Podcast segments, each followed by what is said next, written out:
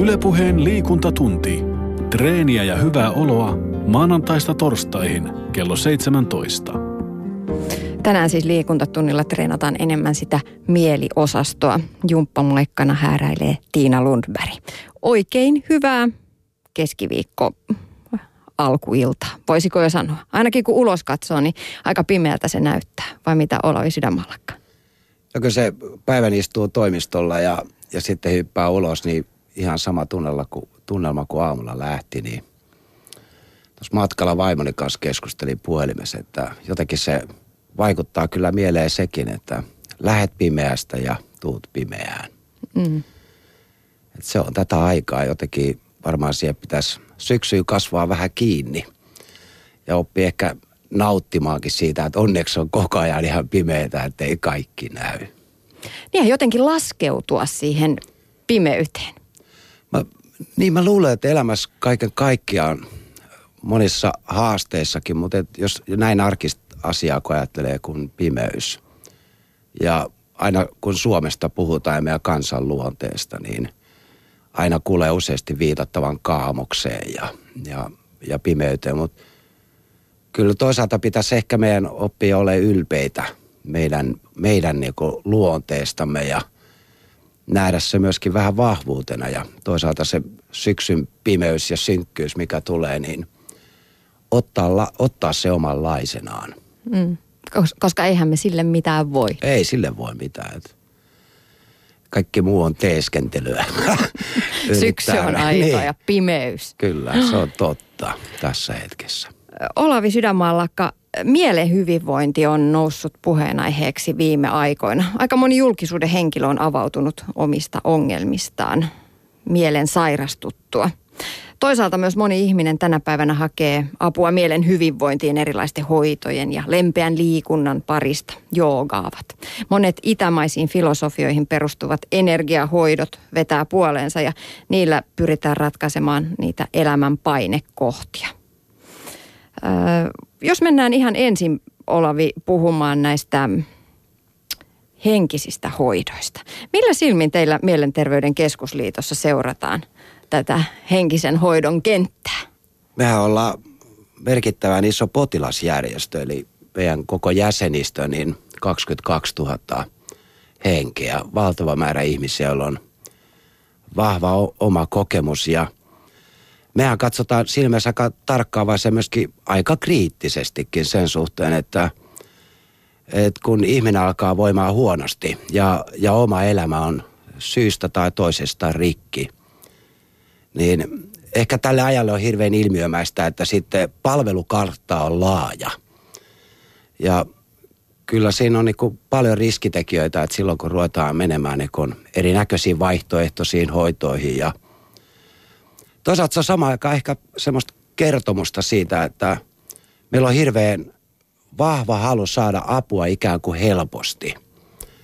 Ja kaikki valohoidot ja, ja, ja systeemit, eri nä- näköiset – teemat, joita en edes halua nimittää tässä eri, eri toten mitään, mutta kyllähän kaikilla on ikään kuin semmoinen portti tai mahdollisuus, että jos, jos tavalla tai toisella löytää toisen ihmisen ja, ja löytää tavallaan heijastepintaa omaan itseensä ja siinä kohtaan ehkä jotkut jutut saattaa toimia, mutta tietysti Mielenterveyden keskusliiton toiminnanjohtajan roolista kun katsoo, niin – mä katson kyllä niitä riskejä. Ja, ja kun ihmisen psyykettä niin ruvetaan hoitamaan, niin ollaan aina aika niin kuin merkittävillä alueilla. Että, että silloin kun ihminen on rikki, niin täytyy kunnioittaa rikkinäistä ihmistä ja, ja riski siitä, että ikään kuin helppoheikkimäisesti rukkaset vaihtamalla niin homma toimii. Niin se on väärin kyllä sitä toista ihmistä kohtaan sairaus ja, ja sitäkin täytyy kunnioittaa. Se on osa, osa sitä ihmisyyttä ja ehkä nämä mielenterveyden teemat, niin tänä päivänä on ihan mahtavaa, että ne on noussut esiin. Et koska ehkä meidän pitäisi kaikkien vähän oppiikin näkemään, että mielenterveys ja siihen liittyvät ongelmatkin, niin ne on osa meitä. Että mm. jokainen meistä niin kun on kyllä kyvykäs sairastumaan, että se ei ole niin kun Mielenterveyden keskusliiton etuoikeus olla niin kuin hulluuden kanssa esillä. Kyllä meillä ihan itsellänikin. Et kyllä jokainen tiettyyn ikään tullessani kohtaa jo sen, että, että on rikkonut itseään, joutunut hankaliin tilanteisiin ihmissuhteissaan ja lähipiirissään, työpaikallaan, paineen alle tai jotakin, niin kyllä me 40 toiselle puolelle kiivenneet, niin kyllä me tiedetään, että mitä mielenterveys on. Mm. Ja mitä se hyvinvointi on tai, tai se, että miten herkkää aluetta se on, mm. että ihminen menee rikki. Niin, aika moni, joka on lähtenyt, ottanut irtioton siitä entisestä elämästä ja lähtenyt tällaiselle esimerkiksi hoitajan polulle, niin aika monella itselläänkin on ollut se tarvetta muuttaa jotain omassa elämässä. Tullut ehkä joku ö, sellainen painekohta, jota on täytynyt lähteä käsittelemään ja sitten on lähdetty opiskelemaan ehkä jotain henkistä parannustietä ja sitä myöten ö, valmistuttu tällaiseksi parantajaksi. Diagnoosiahan tuolla henkisten hoitojen kentällä ei saisi tehdä, mm. mutta kyllä siellä paljon, paljon puhetta on siitä, että millä keinoin ja millä energioilla pystytään parantumaan. Millä sieluhoidon saralla löytyy se ratkaisu kuhunkin ongelmaan? Tämä on hirveän hankala ja haastavakin keskustelu sen takia, että, että yksittäisillä ihmisillä on varmasti hyviä ja positiivisia kokemuksia. Silloin kun ihminen on hädässä, niin olkoon se vaikka lyijykynä, mikä sua kulettaa eteenpäin, että sä tarvit terävemmän. Niin jos sä saasut liikkeelle ja, ja kohtaamaan itseäsi toisten ihmisten kautta, niin sehän voi olla hyvinkin hoidollinen tapahtuma. Mutta sen jälkeen niin kuin lyijykynä hoitosysteemin aloittaminen ei välttämättä ole perusteltua. Ja tämä on musta niin siinä myös semmoista niin tarkkaavaisuutta herättävää. Ja tietysti mun omassa roolissa on katsonut vierestä. On sitten myös, jos ajattelen uskonnollisissa ryhmittymissäkin tulevia erilaisia hoitokeinoja, niin kyllä siinä leikitään sellaisella asialla, johon, ei, johon ne ei pitäisi mennä. Et, et siinä vaiheessa, kun ihminen on vakavasti sairastunut psyykkisesti ja on elämänsä äärilaidoilla, niin se on altis hyvään, se on altis pahaan. Ja se on altis huonoon ja, ja hyvään, niin, niin siinä täytyy, sellainen ihminen ansaitsee kunnioittavan kohtelun ja meillä on kuitenkin Suomen maassakin niin aikamoinen määrä erilaista niin kuin osaamista kertynyt tämän asian suhteen ja, ja musta tavallaan niiden kohdentaminen, että löytyy, löytyy se oikea apu mm. ja ne ihmiset, jotka ymmärtää – kenties kokemuksellisestikin jotain, mutta että toisaalta myös se niin kuin, tavallaan mielenterveyden maailmasta ammatillisesti myös enemmän. Mm. Olavi Sydänmaalakka, eh, onko sitten tällä hetkellä ihmisillä, jos ajatellaan näin Suomen kansaa, eh, niin, niin paha olo, että sitä apua täytyy hakea sieltä, täältä ja tuolta? Tämä on musta hirveän, kun mä ajattelen Suomen kansaa, siis mitä meillä on tapahtunut ja tietysti me voidaan hirveän monesta ikkunasta käsin ikään kuin sisälle katsoa, että mitä meille on tapahtunut. Ehkä talouden näkökulmasta ja lamat ja ahdingot, mutta kaikki loppupeleissä ne ikkunoista tulevat äänet ja, ja valo, niin ne on, va, ne on heijastuksia siihen, että mitä sisällä tapahtuu. Ja mä oon esimerkiksi itse kiinnittänyt huomiota, on itsekin aktiivinen sosiaalisessa mediassa, ainakin kyttäilen muiden sivustoja ja, ja, ja välillä postailen itsekin ja – mutta on myös miettinyt sitäkin ilmiönä, että sehän on aika voimakaskin kertomus siitä yhteisöllisyyden kaipuusta ja halusta olla osana jotakin minuna omana itsenään.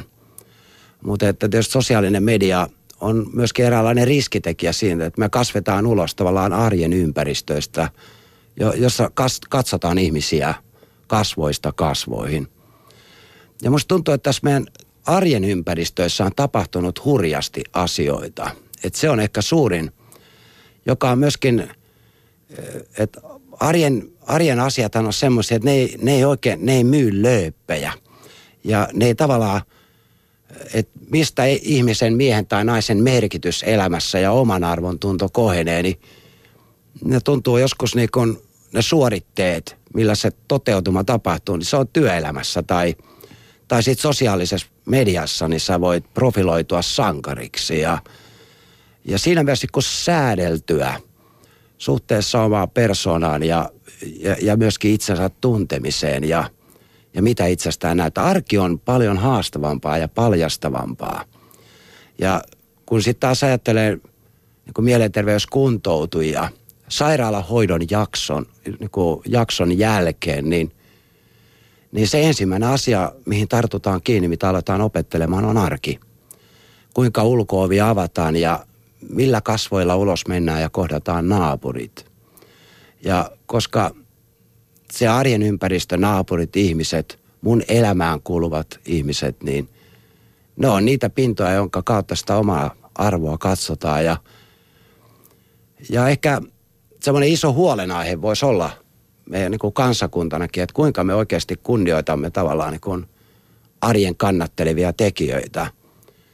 Että nykyinen teknologinen kehitys on ollut niin valtavaa, että jos mä ajattelen itseänikin, niin kyllä mä tapaan itseni monesti näpläämästä puhelintani ja luke, lukevani päivän uutiset sieltä ja – sen sijaan, että katsoisi sitä kaveria silmiin Joo. ja juttelisi Joo, ja kotona ta- ja no, kavereita tavatessa ja siellä täällä. Kyllä, ja se, ja se on tavallaan ikään kuin, ikään kuin helpompaa.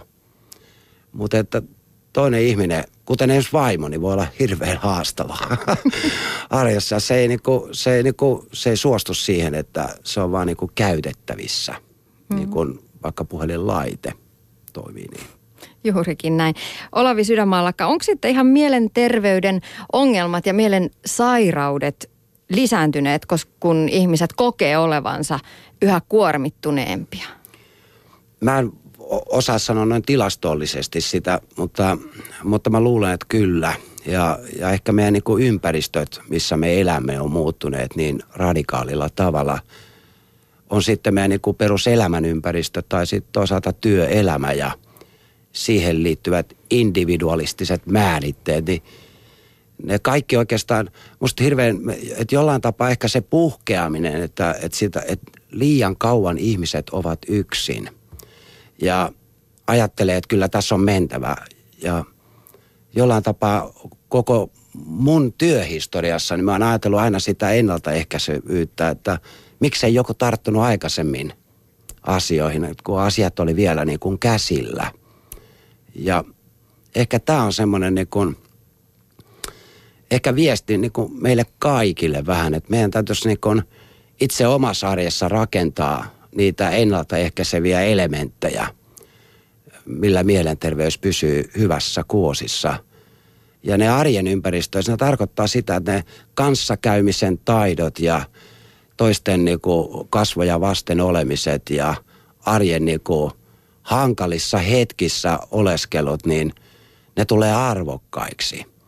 Ja joskus se tavallaan semmoisessa niin tyhjänpäiväisessä arjen pyörittämisessä arjen arvokkuuden näkeminen on tosi vaikeaa, koska ehkä ulkopuolella meidän aina määritetään, että mistä tulee, että mikä on nainen, mikä on mies ja, ja joskus tuntuu, että se miehuus tai naiseus, se toteutuu jossain muualla, muualla kuin siellä tavallisen arjen ympäristössä. Ja kyllä mä luulen, että nämä tekijät on myös vaikuttanut sit siihen, että, että meidän, me, me oireilemme enemmän.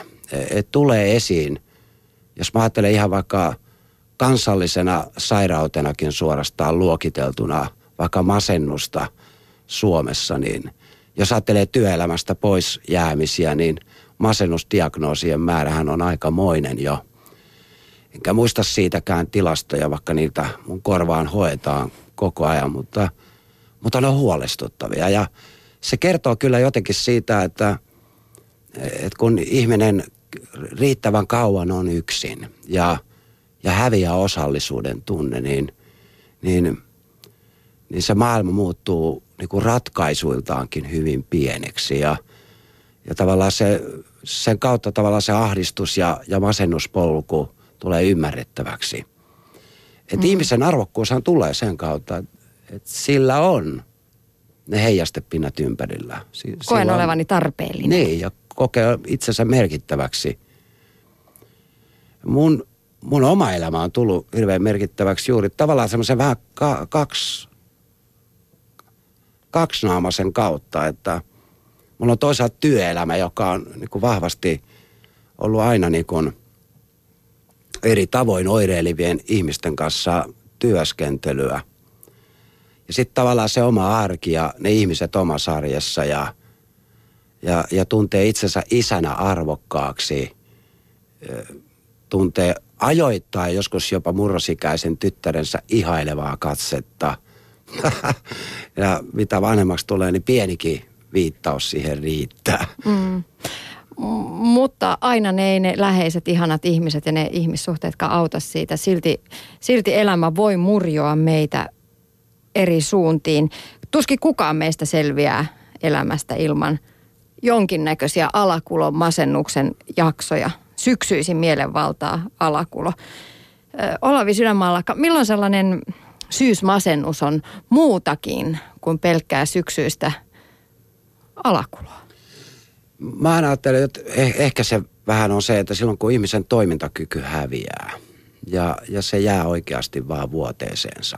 Ja että kyllä mulla yksi asiakas vuosia sitten niin kuvasi hyvin, kun kuvasi hänelle masennukseen liittyviä tuntomerkkejä ja, ja se sanoi, että taidat olla oikeassa, että kyllä tämä varmaan on masennusta, kun ei ole pitkään aikaan soinut piisit päässä. Ja jollain tapaa se, se on jotain niin tavallaan sisällä tapahtunut pitkällä juoksulla hissukseen sellaista syvää muutosta, jossa halu osallisuuteen on hävinnyt. Ja, ja se, sen yhtäkkiä sitten palauttaminen kaikella toiminnalla ja touhuamisella, niin se ei ihan tapahdukaan enää niin. Niin, että reipastuppas nyt vähän se ja lähde kyllä. lenkille. Tämä on musta semmoinen tässäkin kohtaa rikkinäinen ihminen on hienovarainen ihminen ja, ja silloin työtapojenkin tulee olla sellaisia, sitä ihmistä arvostavia. Tässä meillä ehkä kansakuntanakin on vähän niin kuin opittavaa, että me, me ettei me aina sysätä, että nämä mielenterveyskuntoutujat ja ongelmaiset, nämä on jotain muita. Että muistapa kaveri, että sä oot sinä, joka sairastut. Mm. Että se on niin kuin jokaisen meistä niin kuin riskitekijä, että me kannetaan niitä palikoita mukana ja – jollain tapaa tavallaan sen, sen toisen ihmisen arvostaminen on myös oman itsensä arvostamista, että sä ymmärrät itse sen, että se voit olla sinä, joka uuvut töissä. Tuut niin väsyneenä kotiin, että kaiken sen väsymisen jälkeen et, et enää jaksakaan. Samalla tavoin kuin aikaisemmin. Ja sen takia semmoinen niin ymmärryksen lisääminen niin vertaisuudessa me, me ihmiset keskenämme, niin – ehkä meidän niin yksi merkittävimpiä perustehtäviä Mielenterveyden keskusliitolla on juuri tämä, että, että me opittaisiin, niin kuin, me halutaan nostaa vähän esiin näitä meidän, meidän kuntoutujia mm. tai mielenterveysongelmien kanssa painivia ihmisiä, että, että, ne, että ne ei jäisi nurkkiin piiloon, vaan ne tulisi esille ja muistuttaisi meidän jokaisen arjessa, että, että me kaikki olemme sitä samaa ryhmää. Itsellänikin on lähipiirissä ollut henkilöitä, joilla joilla on ollut mielenterveyden ongelmia ja kyllä siitä kun lähestä, lähellä vie sitä seuraa, niin välillä tulee se turhautuminen ja jopa ärsyntyminen, että reipastu nyt, että mene nyt lenkille, että ulkoile vähän, lähde, sieltä se tulee, tsempillä vaan. Kyllä. Eikä se hirveästi ole auttanut, vaikka kuinka on tsempannut. Tämä on hauskaa, että tämä ohjelman nimike, tämmöinen liikuntaosasto, niin mä oon ollut täysin niin kuin vieraantunut liikunnallisista toiminnasta, mutta mä rakastan mielenliikkeitä. Ja, ja mun oikeastaan niin elämän sisältö on aina perustunut toisten ihmisten kanssa vuoropuheluun tavalla tai toisella.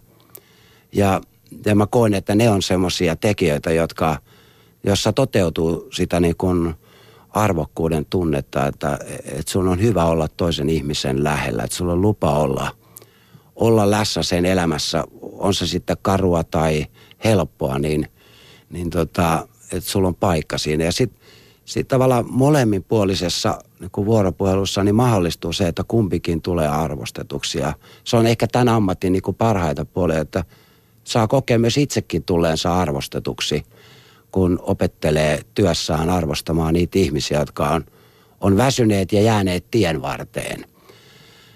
Mutta yksi semmoinen hyvä vinkki on minusta se, että, että minkä aikana dosentti Kaale-Erik Valperi terapiakouluttaja, niin sanoi, että paras, niin kuin ehkä merkittävin kyky terapeutille on, on uteliaisuus.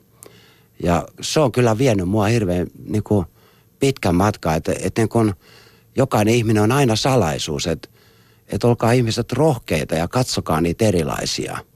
Että katsokaa, kyselkää ja, ja, ja tutustukaa. Se on, se että mul, nyt tässä lyhyessä ajassa vuodenvaihteesta saakka on ollut Mielenterveyden keskusliitolla ja mulla on ollut ilo tutustua useisiin, useisiin mielenterveyskuntoutujiin ja, ja niiden elämäntarinoihin.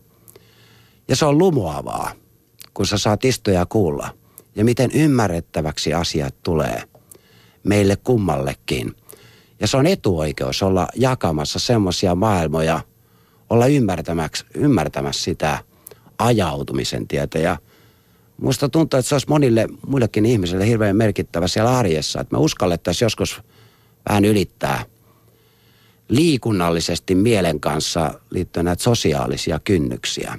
Että me, me rikastutettaisiin vähän omaa elämäämme toisenlaisilla – toisenlaisilla ihmisillä. Niin, vaikka tällä tuntuu, että enemmän on yhteiskunta menossa siihen not in my backyard Joo, suuntaan, se... että ei mun, mun takapihalle noita mä oon niin kauan tehnyt tätä työtä, että mä en voi ymmärtää enää sitä.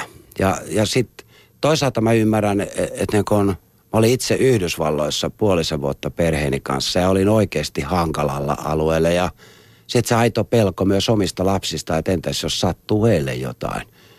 Ja sitä kautta saa niin kuin pikkasen kiinni. Mutta kyllä mä toisaalta ajattelen juuri tämän, että siitä huolimatta, sekin Yhdysvaltojen reissu, niin – niin toisaalta just nämä erilaiset ihmiset, ne, ne on lopun elämää, niin ne on ne tarinat mun mielessäni, ne ihmiset ja ne kertomukset. Ja kyllä sitä kautta varmaan se elämä niin tulee aika rikkaaksi, että sulle kertyy niitä kokemuksia tai noinkin. Tuostako se sun elämä hengittää? Pentti Saarikoski on aikoinaan sanonut, että jokaisella on tämänsä – Olavi Sydänmaalla syvä hiljaisuus. Marraskuun puolivälissä vietetään mielenterveysviikkoa teemalla Hyvä elämä. Mitä on hyvä elämä mielenterveyden ongelmien kanssa painiville? Musta mä, joskus ehkä me aina ajatellaan vähän ylimitoitetustikin siitä hyvästä elämästä. Että et mä, et, itteenikin se otsikko aluksi vähän mietitytti, että hyvä elämä. Että onko hyvä elämä onnellinen elämä. Mun tekisi mies sanoa, että hitot onnesta. Mutta että, että jos voisi olla tyytyväinen. Että, että hyvään elämään kuuluu niin kun hankalia hetkiä ja huonoja hetkiä ja epäonnistumista ja heikkouden tunnetta. Mutta siellä kuuluu sitten niitä onnistumisia. Siellä kuuluu naurua ja, ja iloa ja, ja hyviä katseita – ja, ja tämä musta niinku, mä lasken, että, että mielenterveyskuntoutuja ja niiden teemojen kanssa painivien ihmisten, niin niiden hyvä elämä on juuri sitä. Sen löytämistä, että, että sen näkemistä, että mikä on hankalaa ja, ja, ja tekee minut heikoksi ihmisenä, mutta toisaalta sen ilon löytymistä ja kas kummaa, miltei joka ihmisen kohdalla ne ilon löytymisen teemat, niin ne on siellä arjen mm. arjen kokemuksien kentillä, että ei ne, ei ne ole missään isoilla estraadeilla tai radiohaastatteluissa. Tai, tai Linnanmäen. Niin, mm. että kyllä ne, ja se jotenkin tuntuu sille lohdulliselle kyllä tämänkin alan ihmisellä, että, että vaikka meidän hoitotavat kehittyy ja niin edelleen, niin kuitenkin on menetelmä kuinka pätevä tahansa, millä tavoin ihmisen elämään tukien tartutaan, niin – niin se vaikuttavuus katsotaan kuitenkin aina arjessa. Mm. Ja, ja se pyrkimys vaikuttamiseen, ihmisen hyvinvointiin, niin se mittauspiste on kyllä niin kuin lähinnä tuulikaapi ja takaoven välissä siellä jossakin. Mm. Ja tosiaan mielenterveysviikon tarkoituksena on osaltaan madaltaa kynnystä puhua mielenterveyden ongelmista ilman häpeää. Apua on tullut muutamalta julkisuuden henkilöltä tänä syksynä. Päivi Studgård kertoi sairastavansa kaksisuuntaista mielialahäiriötä ja kirjoitti kirjan keinulaudalla. Nyt viimeisenä Tapio Suominen, Ylen oma mies, kertoi masennuksesta, joka vei sairaalahoitoon. Kertooko Olavi Sydänmaallakka sun mielestä nämä ulostulot aikojen muutoksesta vai mm, muuttavatko he aikaa? Musta, niin, tuo, tuo erittäin hyvin toimittajalta todettu, että minusta tuntuu, että Tapio Suominen omalta osaltaan on muuttamassa aikaa ja tietysti meidän perisyntikateus on se, että me aina saatetaan leimata ihmisiä. Että jos muusikko sanoo, että, että mä oon masentunut, niin se heti ajatellaan, että se nyt myy varmaan levyjä tuolla, että haluaa etusivupalstaa. Mutta kyllä psyykkiset teemat on kuitenkin niin – ihmistä pieneksi ja pieneksi vetäviä, että se, joka oman rikkinäisyyden kanssa uskaltaa tulla rohkeasti esiin, niin se tekee ihan valtavan palveluksen monelle muulle, koska siinä tapahtuu juuri tätä ajan muuttamista. Kyllä kai meidän aikakin on jo muuttunut ja nämä, nämä ystävät omalta osaltaan uskalluksellaan, niin ovat, jos on muuttaneet aikansa, mutta ne on myös muuttaneet itseään sanomalla asioita ulos. Ja musta Tapio Suominen hyvänä esimerkkinä, hän myös niin toi esiinkin siinä haastattelussa sen, että tämä on myös hänelle itselleen tavallaan sinuiksi kävelemistä sen asian suhteen. Se on musta, se oli todella hienosti mm. niin kuin kiteytetty, että ajatelkaa ihan mitä tahansa siitä, mutta ja mä toivoisin, että – että tulisi tämmöisiä, että me, ne yritysjohtajat, ne, ne, ne erilaiset persoonat tai se putkimies tai se, se auton kuljettaja, joka masentui elämänsä äärellä. Että niitä tulisi niitä erilaisia kertomuksia. Mielenterveyden keskusliiton rikkaus on meidän jäsenistä, että siellä on just semmoisia. Meillä on ihan älytön määrä ihmisiä, jotka on elämässä varren sairastuneet ja, ja opetelleet rohkeasti mm. tulemaan mm. sitten oman elämässä ja nykyisen olotilansa kanssa esiin ja määrittyneet uudelleen. Ja, ja, mutta kysymys tuolla meidän piireissä on aina se, että olenko sitten lopun ikääni sitä. Ja mm. ei, kyllä sä voit olla ihan muutakin, mutta tässä hetkessä se voi olla hirveän merkittävä ulostulo monelle muulle ja, mm. ja avuksi kenties muille. Mm minkä takia mielensairaus tai mielen sairastuminen on sitten pelottavaa tai hävettävää? Varmaan se on, se, mehän pelätään aina jotenkin, että, että onko se nyt vähän korni sanoa tarttuuko se, mutta että, että se on jotenkin, koska se kuva, se on vielä tuossa käänpeessä osastolla, että yksi lensi yli. Ja, ja musta tuntuu, että – ne mielikuvat on, on kuitenkin sieltä niin vanhaltakin ajalta. Vaikka se, toisaalta kyllähän esimerkiksi skitsofreniaa sairastava ihminen voi olla vahingoksi muille. Et siinä mielessähän onhan se ymmärrettävää myös se tietty pelko. Joo, mutta, mutta mä painotan, että moni ter, niin sanottu terve ihme, ihminen voi olla hyvin vahingollinen. Ja, ja mä missään nimessä terveisiä vaan Suomen skitsofrenia ry väelle tuolta rouvalta.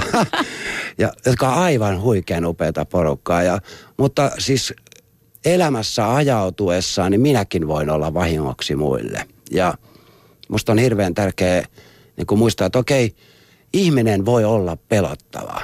Ja, ja, ja mielenterveys ja, ja siihen liittyvät teemat on, me haetaan selittävää tekijää, mitä kautta määrittää ja keskustella asioista. Ja sitä kautta me voidaan keskustella.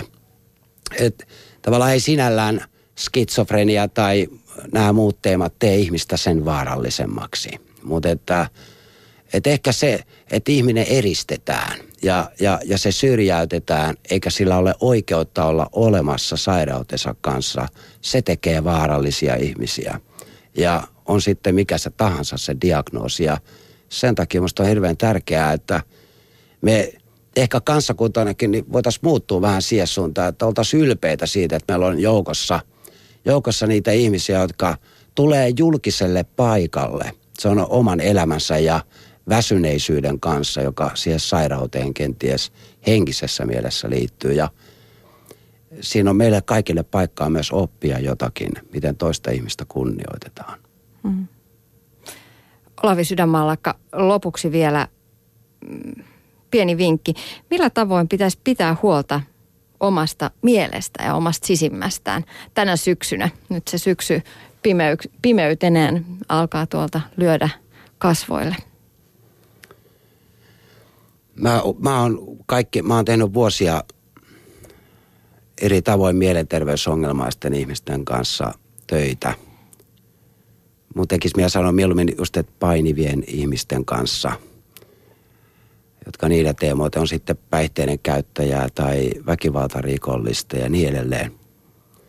Mutta mä oon kaikkien näiden vuosien aikana oppinut uskomaan pieniin ihmeisiin. Että et ainakin minun elämässäni se on se, että kun tänä iltana meidän kotiin, niin, niin mulla on ne ihmiset ympärillä, joiden kanssa mä voin laittaa hyvää syötävää ja, ja nautiskella hyvästä ruuasta ja mausta ja ihmisten niin kuin läsnäolosta siinä yhteisessä iltapalapöydässä. Ja, Ilman, että kukaan näprää tablettia joo, tai kyllä. kännykkää. Ja tämä on siis, eikö tämä aika huvittavaa, että, että mä uskon itse asiassa, että näihinkin asioihin se ratkaisu on se, että ihmiset oikeasti – läheiset että vähän kauemmaisetkin, niin että ne kokoontuu yhteen kohtaamaan toisiaan, niin musta tuntuu, että se riittää.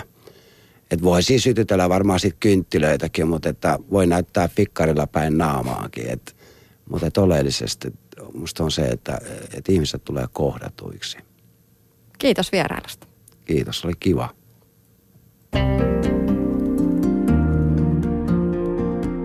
Liikuntatunti. Tiina Lundberg